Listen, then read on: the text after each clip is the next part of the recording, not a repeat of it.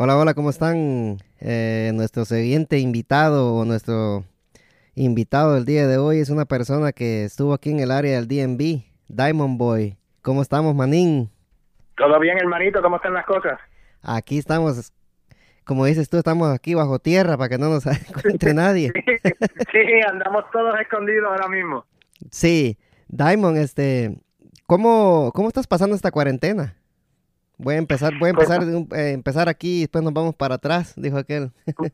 No, seguro, seguro que sí. Pues fíjate, eh, esto ha sido un- una una etapa en mi vida bien bien rara, además de que eh, difícil para todos nosotros, ¿no? Porque es algo que que nunca nadie había enfrentado. Pero cuando comenzó todo esto, yo estaba llegando de Puerto Rico porque a mi papá le habían hecho una operación y había, había ido a Puerto Rico por una semana y media y regreso para el área de Filadelfia donde estaba haciendo el mañanero en una emisora que se llamaba Z999. Al llegar el día que aterricé, otra compañía nueva cu- compra la emisora y dejan a ir a todo el elenco de Z99, menos a mí Sí, entonces lo, la, lo compa- vi, la sí. compañía, sí, eh, bueno, nos despe- no voy a decir menos a mí, nos despidieron a todos completos.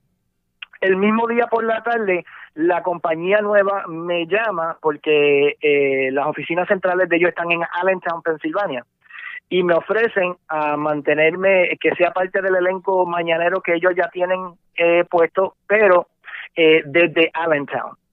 So, empecé la transición eh, a mudarme de Filadelfia a Allentown, que es como una hora y media, aquí en Pensilvania, entre medio de toda esta pandemia, esta loquera que está pasando en este momento. So, ha sido una transición en los últimos, las últimas tres semanas un poquito difícil, eh, interesante y a la vez un poquito con miedo, ¿no? Porque nadie se quiere enfermar y gracias a Dios, pues, eh, nos hemos mantenido saludables pero sí ha sido ha sido algo un poquito raro y difícil y, y de verdad que, que una de las transiciones de radio y digo yo he, vi- he vivido por todos los Estados Unidos y he viajado por todas partes pero de verdad que ha sido una de las transiciones más más difícil y, y raras a la misma vez pero pero nada eso es parte de, de, de los challenges de nosotros Sí, eh, difícil por el motivo de- del, del coronavirus, va, Diamond. ¿no? sí Porque sí Sí, y, co- sí se ha hecho bien difícil sí, y qué, ¿cómo son las precauciones que, que, que tomas tú eh, para, Mira, para esto eh, del coronavirus? No te miento, no te miento. Me- eh, digo, yo siempre, eh, para los, cuando yo estaba en el área de- del DMV en el, en el sol, eh, los que trabajaron conmigo saben que yo soy bien maniático limpiando y, y, y- y soy como un poquito de germaphobe.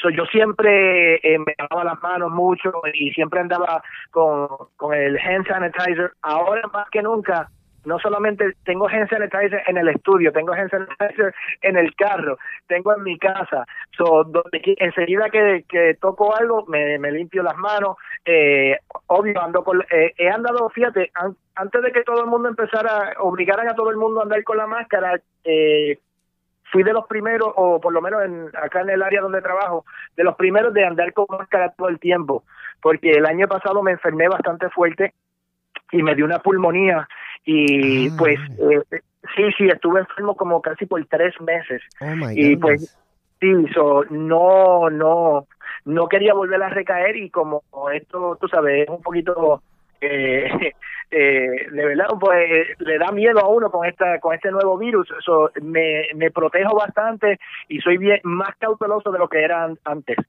No, sí está bien que, que te protejas mucho porque si, Yeah. si te dio una pulmonía, esto te, te puede agarrar bien fuerte a ti. Entonces Sí. es mejor, es mejor estar alejado de, de- de toda la gente, porque ya ves que... Por- ya que- Exacto, no, y que me dio a final del año pasado, so, que de verdad, de verdad, no terminé de curarme casi hasta hasta enero. Entonces, tú sabes, esto de, ya del coronavirus estaba empezando ya a principios de febrero y en marzo fue que explotó. So, sí, he, he- que- he- he sido bien cuidadoso y de verdad que, que, que, que gracias a Dios, gracias a Dios, eh, seguimos saludables. sí, y, y lo bueno que, sí, está bien que te cuides, pero fíjate, lo malo, Diamond, que hay gente acá que, que uno sabe de que, de que tiene esa enfermedad, ¿verdad? Y tú los ves en la calle. ¿verdad? O sea, no, no, no les importa, ¿va? No, no, de verdad que hay algunas personas que coño, eh, eh, eh, de verdad que, uno se queda eh, mirándolo y uno piensa como que de verdad que no le importa y fíjate que este esta, epidemia a mí me ha tocado personalmente, ya yo he perdido a seis amistades eh, personales con las cuales cantaba en los años, en el principio cuando yo cantaba, y personas que con las cuales trabajé en la radio.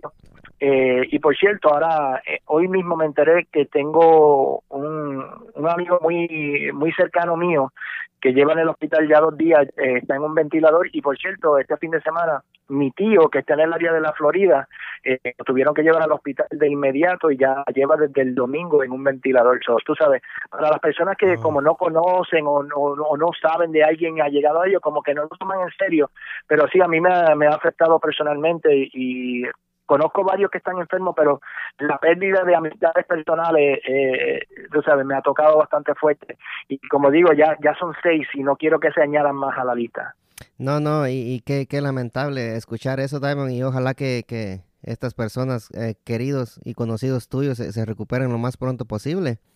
Sí, no, no, eh, esperamos este, yo, yo conozco un par de ministros por acá que tienen esa enfermedad y andan en la calle como si nada, ¿me entendés? Y, no me mm, parece justo para la demás gente, ¿verdad? Que, Exacto. Que si ellos lo tienen, pues no, a ellos no, les importa infectar a los demás y me parece que está muy mal y yo hasta llego a pensar de que deberían de meterlos presos un, un, par de meses para que les pase eso a ellos. Fíjate, yo estoy completamente de acuerdo con eso, porque de verdad que, que, que no, es, no es algo para, para jugar y si de verdad, si usted sabe que está enfermo, quédese en su casa, eh, que eso es lo, mejor que hace. Increíble que quedándose en la casa eh, es uno ayudando a los demás, pero de verdad que sí, porque esta epidemia, eh, esta enfermedad, no, no es juego, no es juego y a las personas que toca, de verdad que las tumba bien fuerte.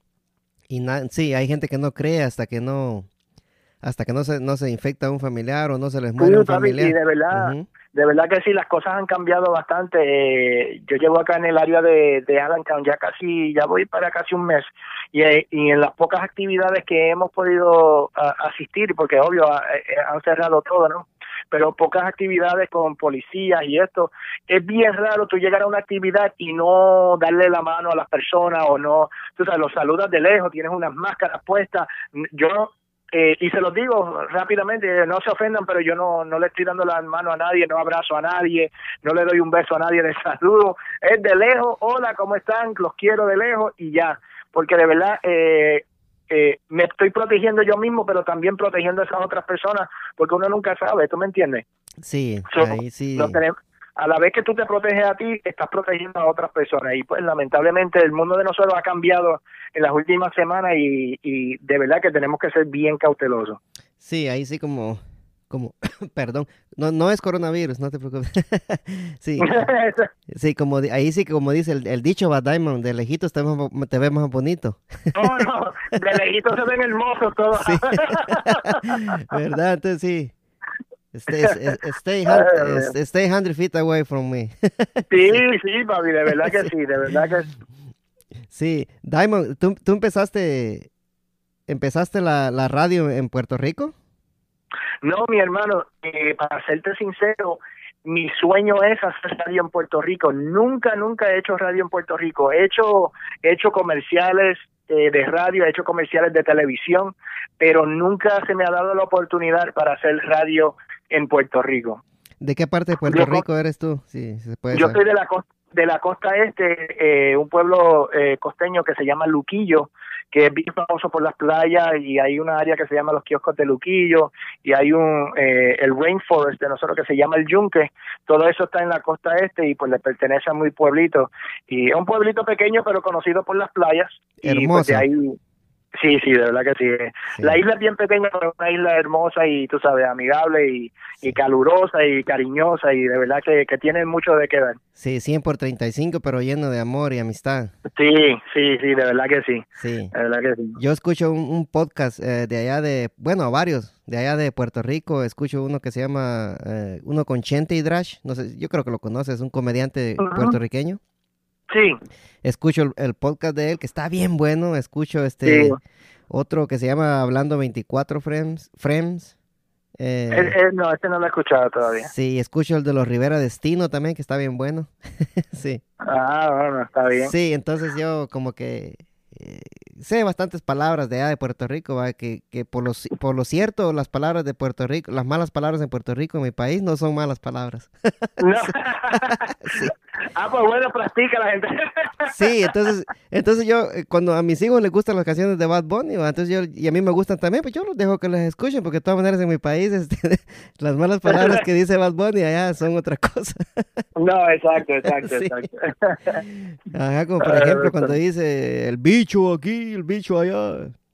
¿qué, ¿qué, es bicho? Me dice mi niña. Ah, bicho es, es un grillito, papá. en mi país un bicho es como un grillo, un gusanito, ¿sabes? Un bicho. Pues fíjate, eh, en Puerto Rico, en Puerto Rico, ya que tú sabes, eh, los caribeños, los que estamos más cercanos, más cerca ahí, Cuba y, la República Dominicana, eh, también significa lo mismo, pero el significado callejero que le han dado, fue obvio, pero una persona normal dice, ay, ese bichito me picó, ya tú sabes de lo que está hablando, ¿me entiendes?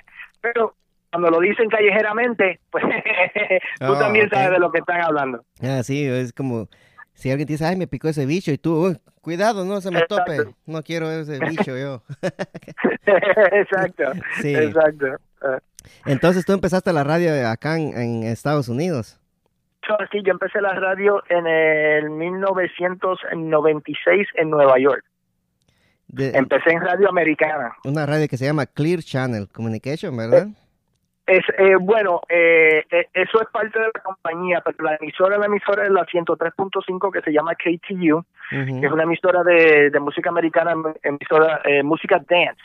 Y yo comencé ahí en el 96, fue mi, mi primera mi primer trabajo en, en radio y acabadito de salir de la universidad y, de verdad que, que me enamoré de la radio y he estado haciendo radio desde, desde, desde entonces. Ahí estuviste, estuviste dos años ahí, ¿verdad? Estuve en KTU hasta a finales, casi tres, al finales del 98, eh, la mega eh, de Filadelfia, la, la compañía Mega Communications, estaba abriendo una emisora, dos emisoras nuevas en el área de Boston.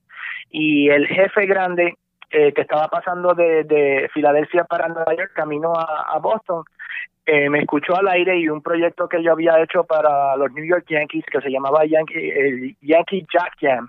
Lo ah, escuchó al aire y llamó a la emisora preguntando quién era yo y que y me dejó la información para que lo llamara y así fue que pues eh, me hicieron una oferta buenísima y dejé el, de verdad una de las emisoras que todavía las llevo en mi corazón y, bueno es mi como como el primer amor de uno no que uno nunca lo olvida y es, uno de los más que quiere. So ese KTU es mi primer amor y la llevo en el alma y, y pues tomé la decisión de que bueno ya era tiempo de empezar a emprender camino y empezar a crecer y como dije, bueno, yo soy latino, nunca he hecho radio en español, pues vamos a hacer radio en español y arranqué para la Mega de Boston en el 1998 la WSKQ, ¿verdad? No, SKQ es la Mega de Nueva York. Oh, la, Mega de Nueva York, sí, eh, yo llegué a la Mega de Nueva York en el 2000.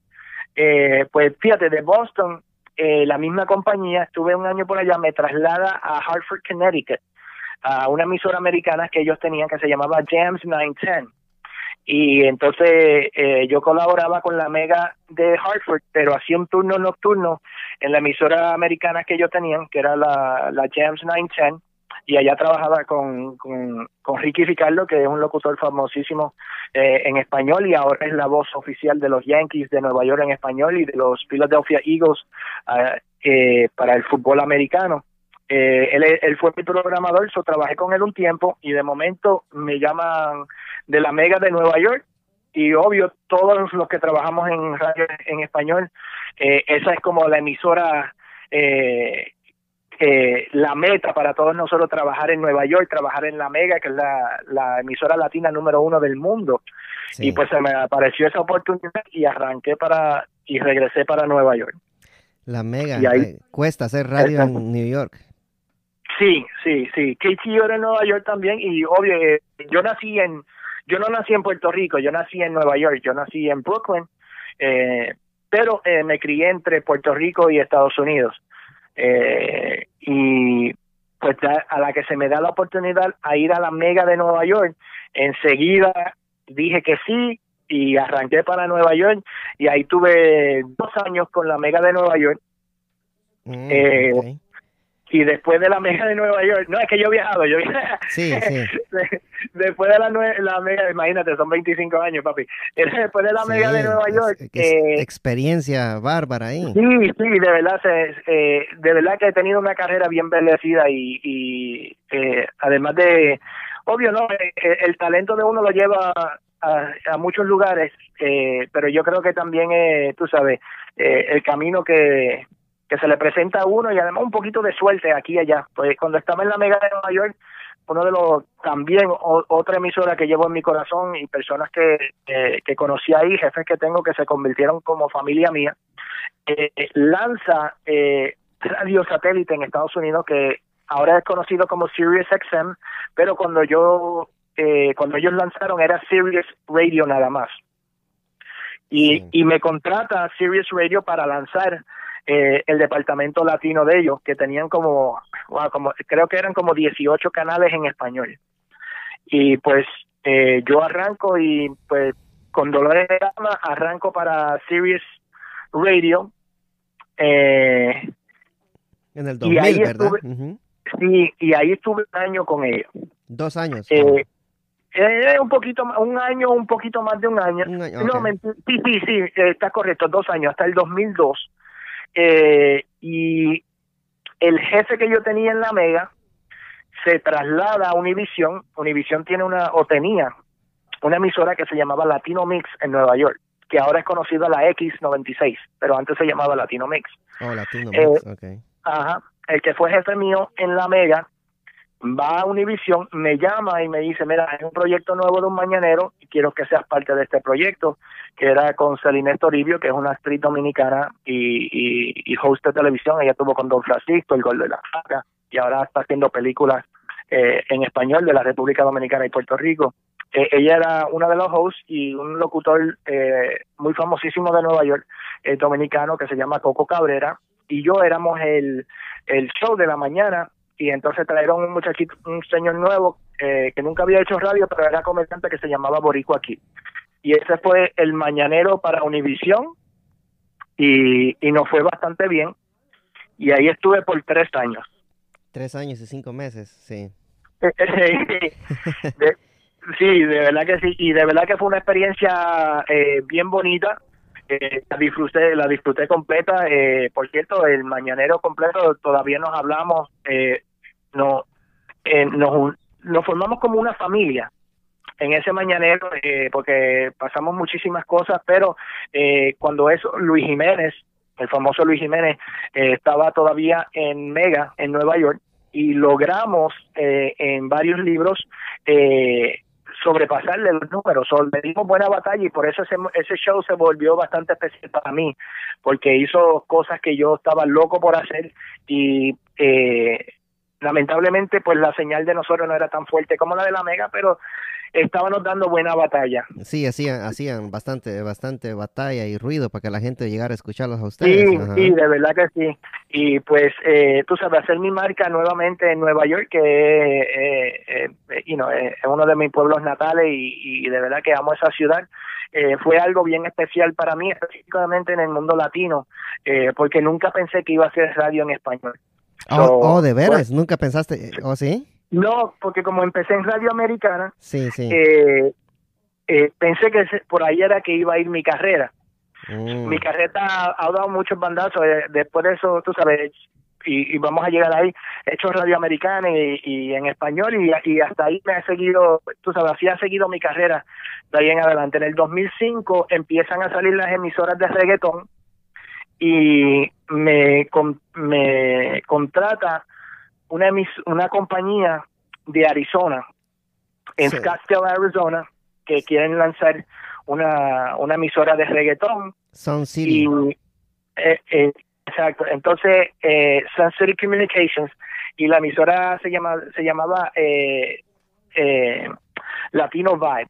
Club 95 Latino Vibes, se llamaba la emisora. Por Ah, cierto, la emisora no existe ya, pero en el 2005 eh, yo estaba como que necesitaba un cambio, eh, porque ya, tú sabes, la ciudad de Nueva York es tremenda ciudad, pero cansa, cansa esa esa carrera diaria, lo que le decimos el rat race, tú sabes, todos los días esa batalla y, y tú sabes, una jungla de concreto en Nueva York, eso estaba buscando un cambio y como un como a- algo diferente Algo más por- tranquilo, ¿verdad? Como sin tanto Pues- caos como era New Sí. York.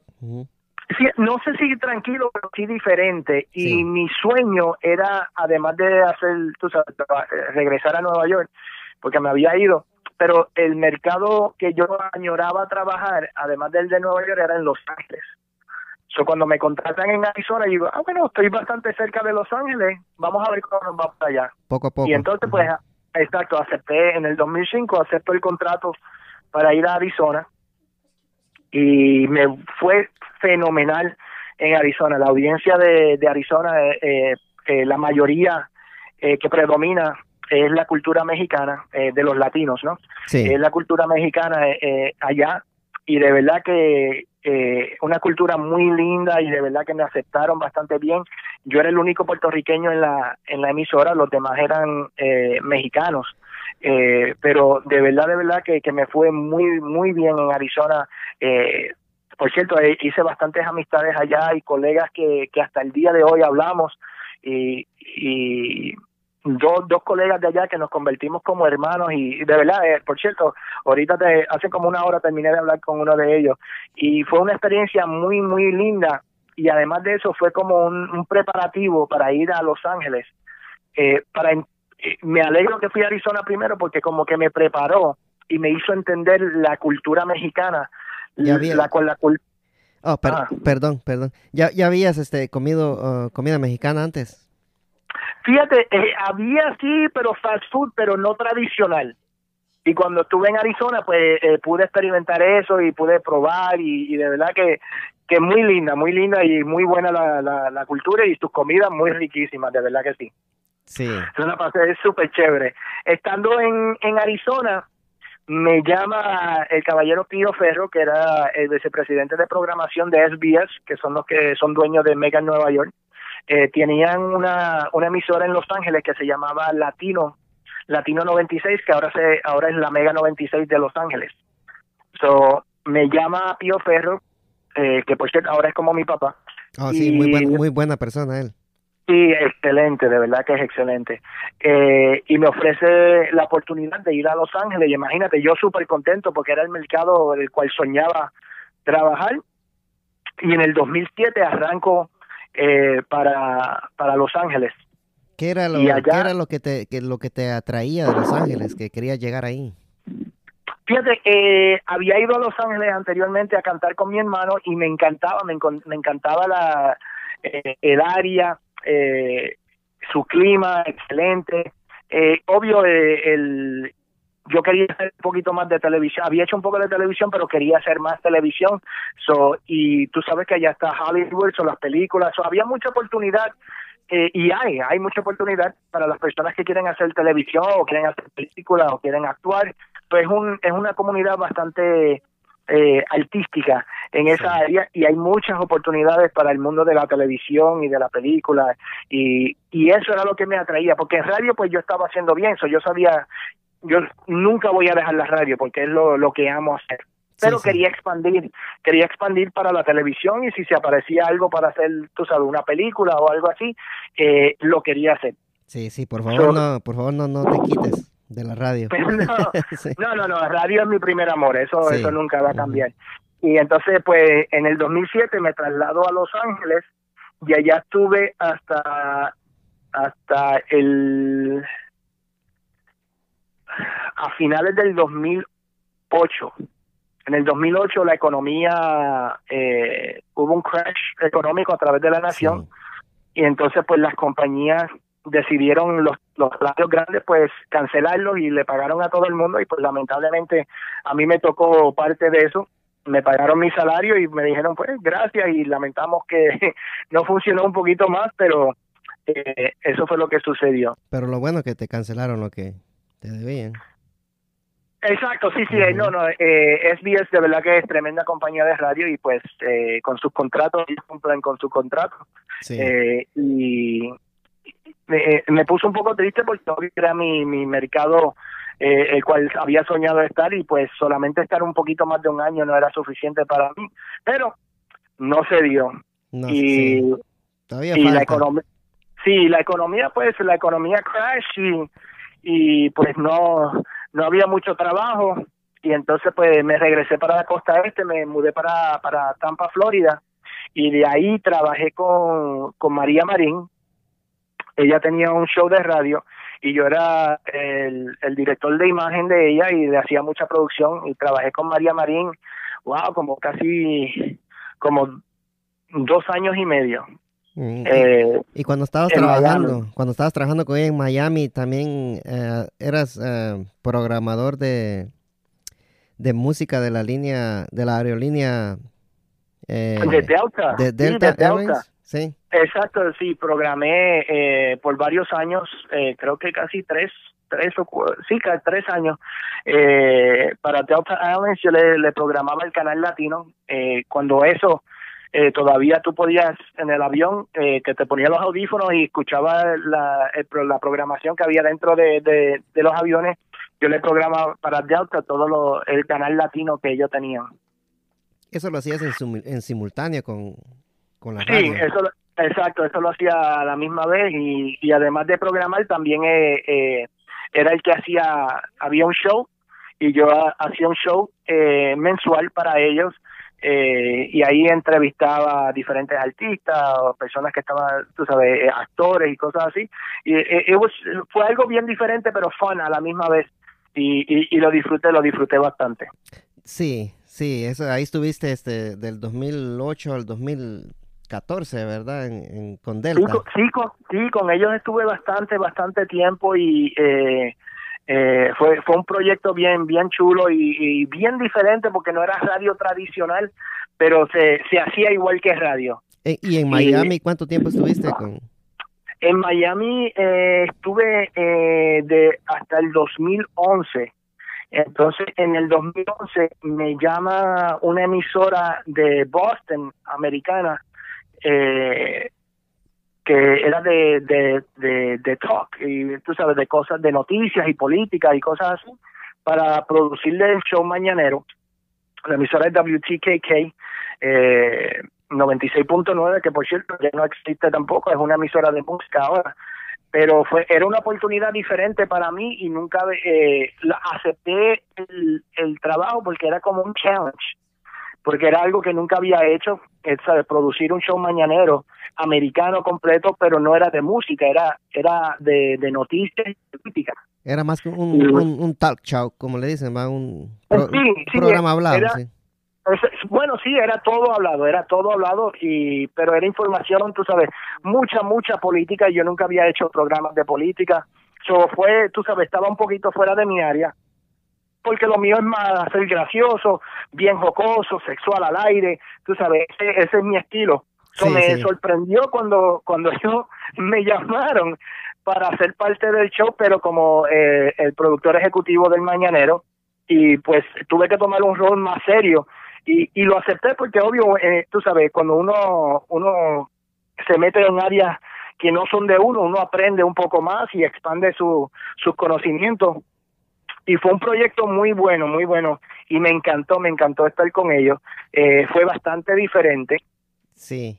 Eh, y, y de ahí, de hacer el show mañanero, me salió, me pusieron eh, a hacer un show de weekend con una personalidad bien grande, de un comediante de Boston que se llama Joe Lagari, the guy from Boston. Y con él hice un show, estaba haciendo un show de weekend, era todos los sábados, de 10 a, a 2 de la tarde. Y de verdad que, que me lo gocé, estuve con él casi dos años y, y, fue, fue una experiencia bien bonita. Y después de eso, pues me regresé a Nueva York por un rato. Eh, llegaste, en Nueva York, llegaste al ah. sol, llegaste al, sol en el 2011, ¿verdad? De, sí, pero de, New York llegaste al sol, ¿verdad? O... Pues fíjate, eh, tuvo una, una parada entre medio que lo curioso de, esto es que ah, yo de, de Nueva York me llama la Mega de Filadelfia para porque eh, necesitaban a, alguien para el mañanero. Tenían a dos personas y el, el host principal se le había ido para la competencia. So, yo voy y voy a Filadelfia y estoy en Filadelfia tres meses antes de llegar al sol en, en DC. Estuve tres meses porque fui para ayudar, porque no era como que algo que yo quería hacer, pero eh, conocía a, la compañía, conocía al gerente y yo le dije, mira, tú sabes que vamos a tratarlo, no quiero firmar el contrato eh, porque estoy buscando algo diferente, pero eh, vamos a meter mano. Y estando en Filadelfia, me llaman de, de Washington, D.C., eh, nuevamente eh, Pío Ferro, era el vicepresidente de programación, pero ahora es a CBS Radio, eh, que ahora se conoce como Entercom. Él me llama y me dice, mira, eh, tengo una oportunidad para hacer un turno de por la tarde, me gustaría que fueras a entrevistarte. Eh, me encanta, tú sabes, nosotros trabajamos bien en Los Ángeles, me gustaría que trabajaras conmigo en, en Washington, D.C. Ves allá, entrevístate y, si pues caes bien, caes bien y si no, pues te agradezco que tomes tu tiempo y, vayas a Y así mismo fue, viajé hacia, cogí, me monté en el carro, viajé las dos horas y media a D.C., me entrevisté y una semana más tarde ya estaba en D.C., y llegué a mi primer turno en el sol eh, allá en DC fue el 28 de noviembre del 2011. Era, era, llegaste primero al, show de la tarde, ¿verdad? Ese fue mi primer show en la tarde. Y eh, había, había reemplazado a, a JR, que, que nunca lo había conocido, pero me habían hablado bastante bien de él. Y so, yo sabía que había tenía unos zapatos bastante grandes que llenar y eh, agraciadamente la gente al principio no entendía mi estilo porque yo soy bien americano, aunque hago radio latina, soy más americanizado en el estilo que yo hago, soy soy bien jocoso y soy súper sexual al aire. y pues la gente como que no estaban acostumbrados a ese estilo de radio. Y además mi, eh, el estilo de mío es más rápido, no que hablo por 50 mil minutos, tú sabes, el estilo mío era bien rápido y al grano, hacíamos un chiste, eh, el personaje Papito que, que lleva conmigo ya, ya 20 años, pues eh, la gente no, no sabía cómo aceptarlo porque Papito es bien salvaje también. Sí, papito, sí, papito me encantaba a mí. sí, había, muchas cosas diferentes que como que yo le estaba dando muy rápido a todo el mundo, pero era para que primero era un show diferente, se entendieran que había algo diferente a lo que ellos estaban acostumbrados y segundo, eh, porque tú sabes, uno empieza a comparar, ah, mira, está haciendo lo mismo que el otro, y pues, agraciadamente, el show mío es bien diferente a, a, todos los demás donde quiera que yo haya ido. Sí, porque el, el, el, el, programa de, de, JR era, era bastante de opinión, que la gente llamaba y hacían chistes y todo eso, ¿ah? Exacto, exacto, era más como un talk show, y entonces yo pues era trayendo la información, hacía un chiste y salíamos del medio rapidito y era más musical que, que nada. Eso, la gente pues ya como, como al segundo tercer mes ya se fueron acostumbrando y pues gracias a Dios los números que me dieron y, y de verdad que estoy súper agradecido. La audiencia de, de, Washington DC de verdad que me abrió las puertas y, y, es una familia para mí porque los números que yo tenía por la tarde de verdad que, que eran excelentes y, y, estoy muy muy agradecido por el cariño que me, que me dio la comunidad de Washington DC y de Maryland y de Virginia de verdad que, que excelente para mí Sí, y este, cuando empezaste ese show, eh, si no estoy mal y tú me vas a corregir, este, como unos tres meses después, como que me di cuenta como que si le abriste, abriste más las líneas telefónicas para interactuar más con la gente, o yo estoy mal. No, no, estás, estás en lo correcto. Tú sabes, los primeros tres meses, específicamente cuando yo entro a un mercado, eh, es eh, para ambas partes. Para mí es estudiar y analizar la, la audiencia pero también la audiencia te está estudiando como qué es lo que está trayendo este, qué, qué, y específicamente si tú eres diferente, no es lo mismo que ellos estaban acostumbrados. So, eh, los primeros tres meses, pues, era más como un estudio de ambas partes. Y, yo vi que la gente, pues, empezaron a aceptar un poquito, entonces yo empecé a abrir un poco más. Y tú sabes, tú, tú le das cariño a la gente y la gente te da un poquito de cariño y así es, es un romance, ¿me entiendes? Es un romance. Sí. y, y de verdad, después de eso, eh, la gente aceptó todo lo que yo estaba haciendo y, y, y, de verdad que se los agradezco porque experimenté otras cosas que nunca había hecho al aire y le agradó a ellos. Y eh, fui el primer show en el área que teníamos una aplicación para los celulares. Eh, era un, tenía un equipo excelente de, de, de DJs, eh, de, de, otros locutores que se unieron a mi show. Eh, Ray Parker estaba conmigo, el Negro Zuncar estaba conmigo. Eh, y de verdad el, el grupo de DJ, DJ Explosive, Fatboy, eh, DJ Enemy, eh, Néstor Tigre, DJ Piojo. DJ eh, fíjate, DJ John nunca fue parte de, de, mi equipo porque se quedó con Pedro Villaggi. Oh, es cierto, pero, ¿verdad? Sí, sí. Eh, pero, pero sí, le tengo tremendo cariño, un respeto a, DJ Joe porque es buen talento también. Y pues, pero eh, mi equipo de verdad es bastante apegado, bastante sólido. Hicimos una aplicación, que la aplicación del jangueo para que la gente pudiera escuchar las mezclas. Hacíamos relajos ahí, las actividades, nosotros, tú sabes, yo siempre hago muchas actividades para autismo y para la comunidad y la gente pues ahí estaba más pendiente también eh, a todo lo que se estaba haciendo.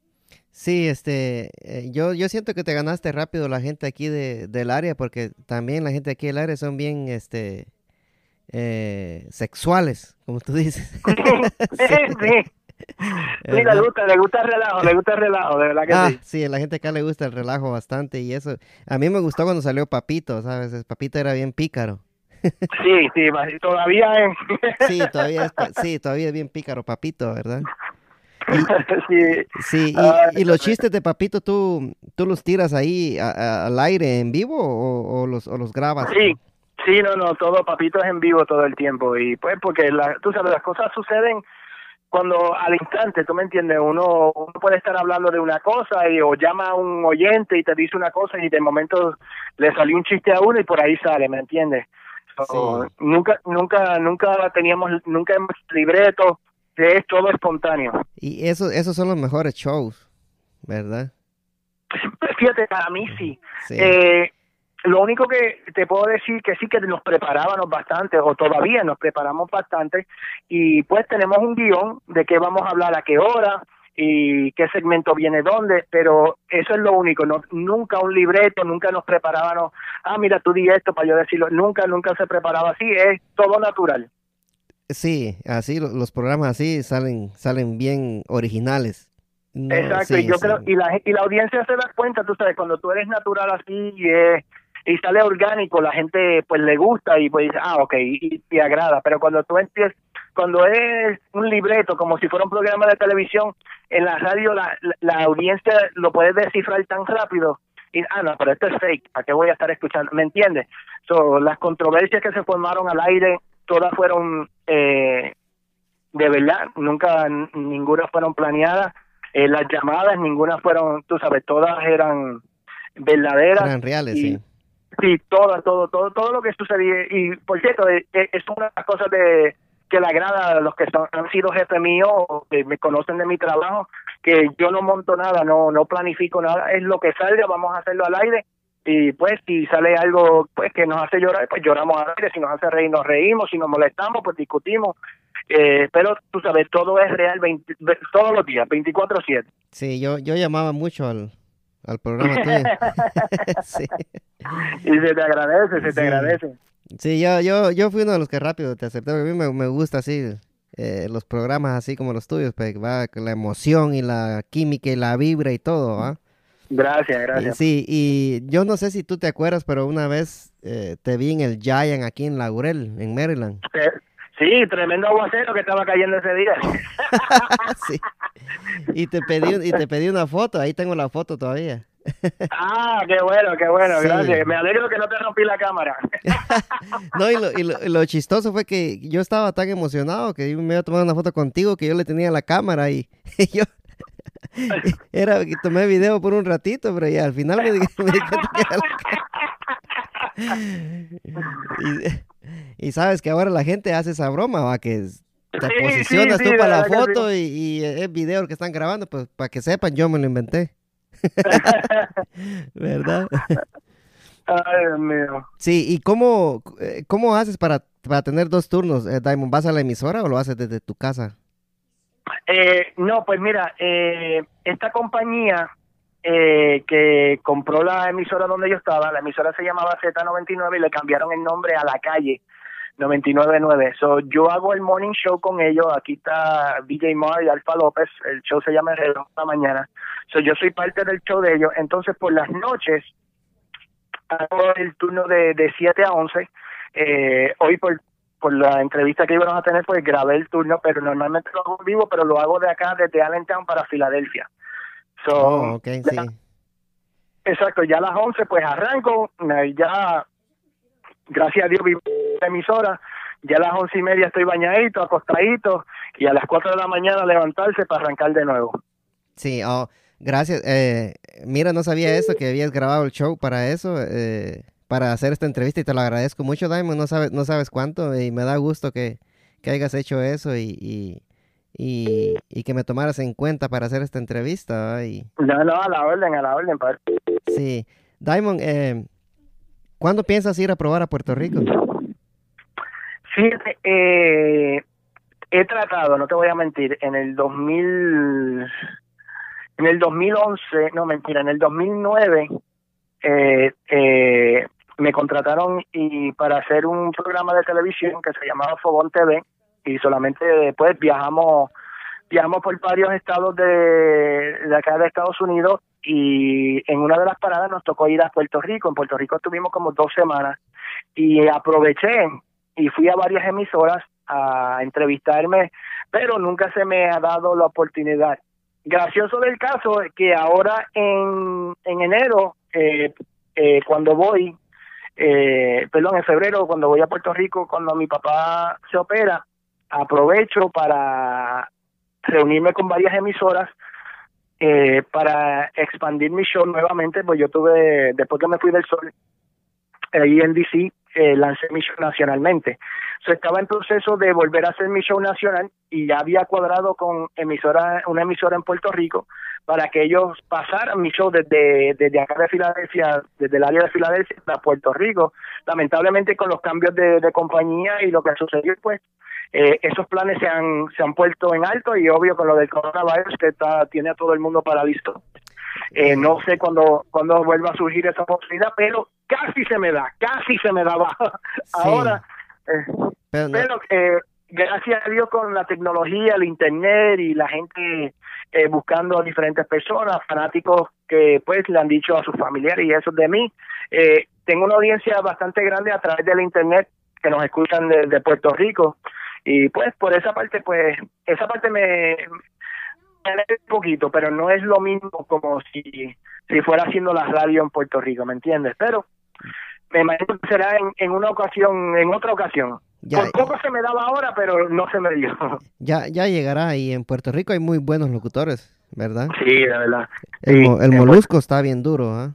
Sí, sí, tremenda persona y tremendo talento, de verdad que Sí. sí. Hay muchísimos, muchísimos como él, eh, bastantes locutores que hay ahí. Imagínate, hay, un, hay como 130 emisoras en Puerto Rico y para hacer una islita pequeña, eh, eh, eh, muchísimas emisoras. Pero de verdad hay mucho, mucho talento en Puerto Rico y por eso me encantaría, me encantaría hacer radio como dice uno en el patio de uno, pero todavía no se me ha dado esa oportunidad, so, seguimos por acá. Primero Dios llegará algún día. Amén, amén, Sí. sí, yo, yo espero. ¿Cuándo, cuándo, cuándo decides tú que, que quieres sacar un, un- una canción en el 2009?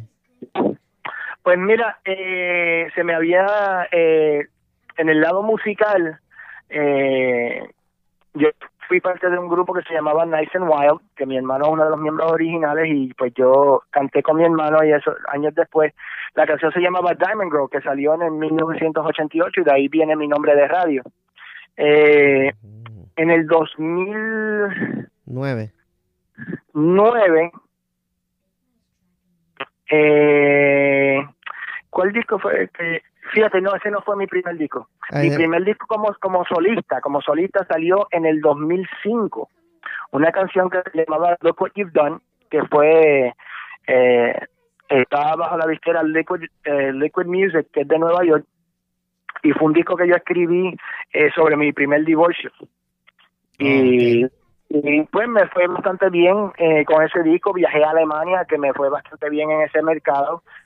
Y después de eso eh, hice un disco en el 2000 y no, en el 2009 fue, no mentira, en el 2008 hice otro disco eh, para para una disquera de Arizona que se llamaba Corello Music.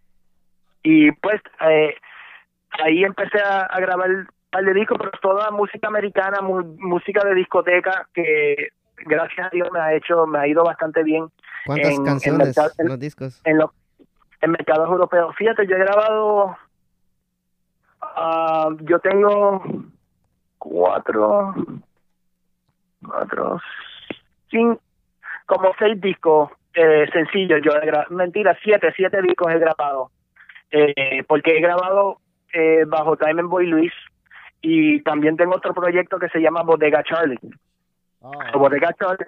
So, Bodega Charlie, si lo busca eh, en, en YouTube, eh, tuvo un disco que se llama Oye Party, que llegó número 10 en el Billboard, en la chart de, de dance music. Y entonces, eh, en el 2000, fíjate, no me acuerdo si fue el 2009 o en el 2010, eh, grabé un disco con fulanito que se llama Gringa Quiero Bailar. Y hicimos el video en, en Miami, de verdad que, que fue un disco bastante bueno, pero era era muy americano para emisoras latinas y muy latino para emisoras americanas. Ah, estaba, en el medio. sí, porque era un disco bastante bilingüe y entonces como que las emisoras no sabían qué hacer, pues en las discotecas hicimos bastante bien y obvio en Europa hicimos bastante bien y le agradezco a todos usted fulanito que, que, que de verdad que, que tomó la oportunidad de grabar ese disco conmigo y, y nada, pues ah. la pasamos súper chévere. Ahorita tal vez la, la puede hacer si lo volvés a tirar, porque ahorita las emisoras en, en inglés están poniendo música con bastante spanglish. Exacto, exacto. ¿verdad? Fíjate, gracioso del caso, la disquera hace varias semanas atrás me llamó y me dijo, mira, podemos hacer una versión 2020 de esa canción. Y yo le dije, seguro que sí, vamos a meter mano. en esa en esas estamos. O veremos a ver qué sucede en este año, pero eh, pero sí, eh, Llevo ya como siete discos que he grabado y pues gracias a Dios me, me ha ido bien en mercados internacionales. Eh, en Estados Unidos no tanto porque es más música europea lo que he grabado, pero, pero sí, eh, eh, nos ha ido bien, no me puedo quejar. Sí, sí, la cosa que, que, que venda, ya sea en Europa o aquí en Estados Unidos, la cosa que esté, que esté entrando algo, ¿verdad? Exacto, exacto. Y están en Amazon también, ¿verdad? Eh, creo que sí, creo que sí. Eh, tú sabes que, que no, no he chequeado últimamente. Sí. yo, como ha pasado ya un tiempito, pero no he chequeado. Sí, yo me estaba, estaba chequeando y vi que está en Amazon y están en, ah, está en Spotify también. Sí, ese sí, en Spotify también, gracias a Dios. Y en Apple Music, en iTunes yo sabía que estaba, pero no sabía si estaba en Amazon. Pero sí, eh, son diferentes proyectos y cosas, tú sabes, eh, la música siempre ha sido una pasión mía pues todavía me gusta, pero ese lado es más como un hobby, más porque es algo que, tú sabes, le tengo mucho cariño. Y pues si se me da la oportunidad de, de hacer un disco, lo hacemos y de vez en cuando grabo algo con alguien o le hago coros a otros artistas y eso. Eh, son, tú sabes, todavía lo mantengo ahí como, como, un hobby todavía.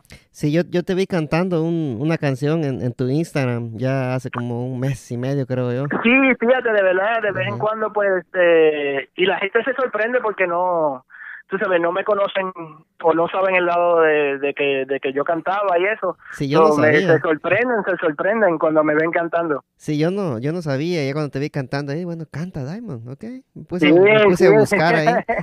sí. Sí, sí, sí, no, y se sorprenden porque esperan que uno, pues, la, la cague toda, pero no, se sorprenden cuando uno canta bien. sí, sí, no, sí cantas muy bien. Gracias, gracias, hermanito, gracias. No, y, ojalá que, que, que, que, nunca dejes la radio y que sigas grabando canciones, pues ya, ya ves que lo haces muy bien. Es un hobby, un hobby, un hobby y un talento muy bonito.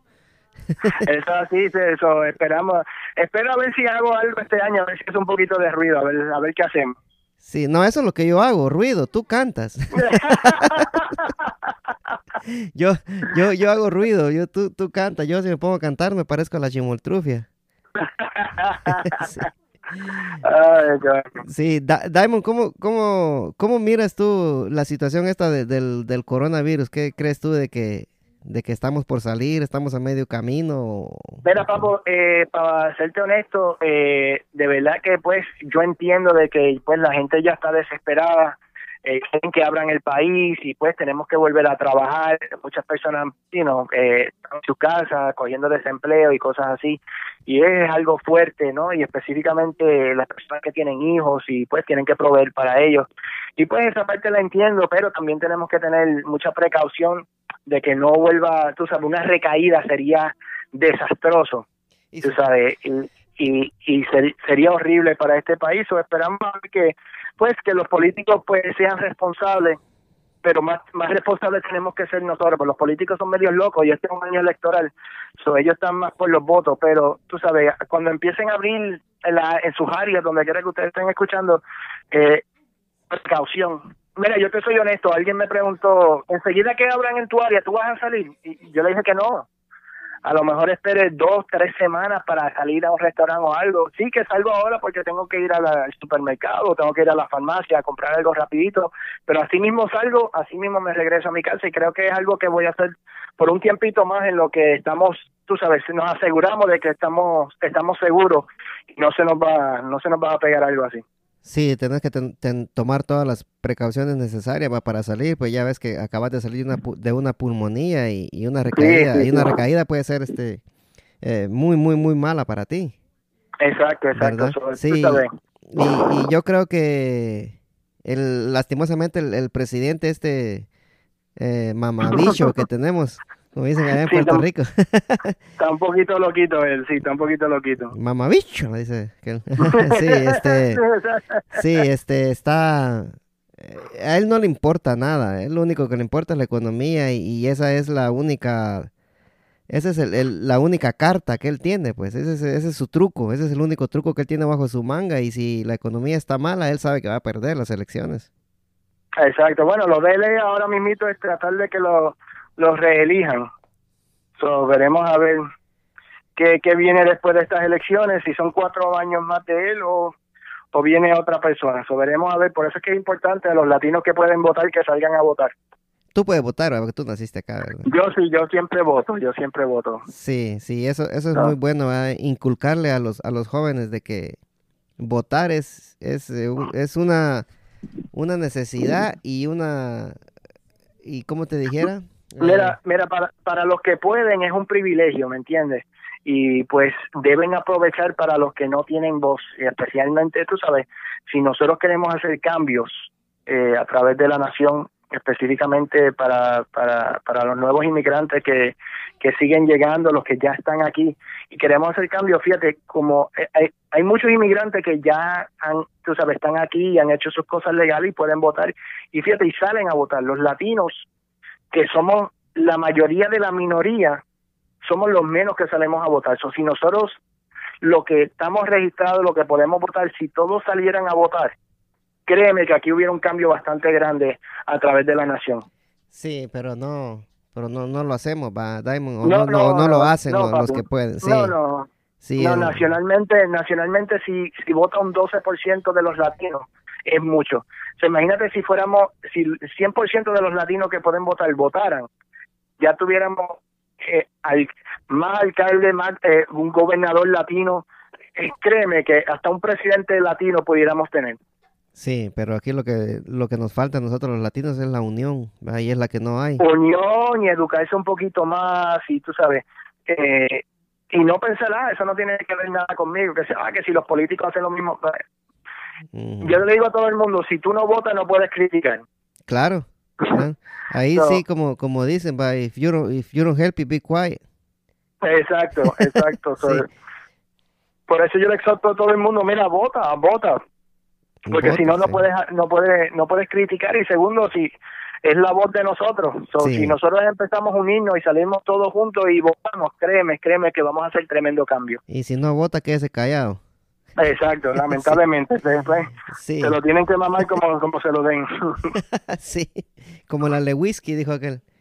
Exacto. sí. Exacto. Diamond, eh, ¿qué, qué, qué es lo que estás viendo ahorita en, en Netflix o no miras Netflix tú? Pues fíjate, eh, no, no tanto, no tanto, pero vi la serie de Tiger King, que todo el mundo vio, y de verdad que una serie bastante loca. Eh, y este fin de semana voy a ver la serie de Nicky Jam, porque me dijeron que era de la vida de él, pues me interesa verla. Sí, yo, Eh, yo, pero así- yo voy en el tercer capítulo ahorita. ¿O sí? ¿Cómo, cómo, cómo crees que eh, te gusta la serie? Sí, está bien buena, tienes que verla, sí. Ah, Sí, no, eso, Ujú. este fin de semana me voy a poner para eso, para verla. Y pues normalmente lo que veo es mayormente noticias y, y, y, y no sé, eh, eh, stand-up, me gusta ver mucha comedia, stand-up comedy, porque yo estudio comedia, so, eso, esa es la mayoría de las cosas, veo comedias antiguas, comedia, comediantes nuevos, a ver qué están haciendo, qué estilo de comedia están haciendo y cosas así. Pero programas así de televisión no, no veo tanto. Casi no, oh, ya. Sí, tú te gusta bastante la comedia, entonces te, te Sí, gustaría... te estudio gust- bastante la comedia, especialmente muchos comediantes americanos, eh, estudio la comedia de ellos y pues me encanta. ¿Te gustaría hacer comedia algún día? Fíjate, eh, es uno de mis sueños hacer un stand-up comedy alguna vez, pero todavía nunca he tenido el valor de hacerlo. Es lo que se necesita, Diamond Valor para hacer un stand-up comedy, ¿verdad? Eh, sí, papo, porque tú sabes, en la radio yo hago chistes y esto y lo otro, entonces me río, pero como no hay nadie conmigo, si el chiste fue malo, pues no me enteré porque estoy yo solo. Sí. Pero cuando te estás haciendo Pero, un stand-up comedy, y ti ahí te... estás enfrente de, de, de 10, 15, 20 personas, 50 personas, y hiciste un chiste malísimo, la cagaste y nadie se rió, te quedaste ahí como que, wow. Ah, qué, Eh, qué mam- imagínate, y, y tienes que hacer un set de 5 minutos, hablar, mira, si tú estás hablando en la radio, nosotros podemos decir un montón de cosas en un minuto. Sí. Imagínate que te den 5 minutos y entonces los chistes que tú estés haciendo no sean buenos. se, vuelve como una hora. Imagina, sí, como una hora. Eh, ¿qué, qué, qué sería bueno empezar a hacer comedia en New York o crees que es, es demasiado duro para empezar ahí? Fíjate, no, no sé, no sé, eh, pero sí eh, dicen que ir a hacer stand-up comedy en Nueva York es el, el mejor entrenamiento que uno puede tener, porque ahí o lo hace o, o la caga, es una de las dos. Sí. Eh, ahí no hay in between, o eres bueno o, o no. O si no la- es que, O si no, no la es haces, que eres a mitad. o si no, sí, o si no la haces en la primera, tienes que seguir probando, ¿verdad? Exacto, exacto. So, Mm. eh, es algo que me gustaría hacer, a no sé, algún día a lo mejor pues trataré de hacerlo.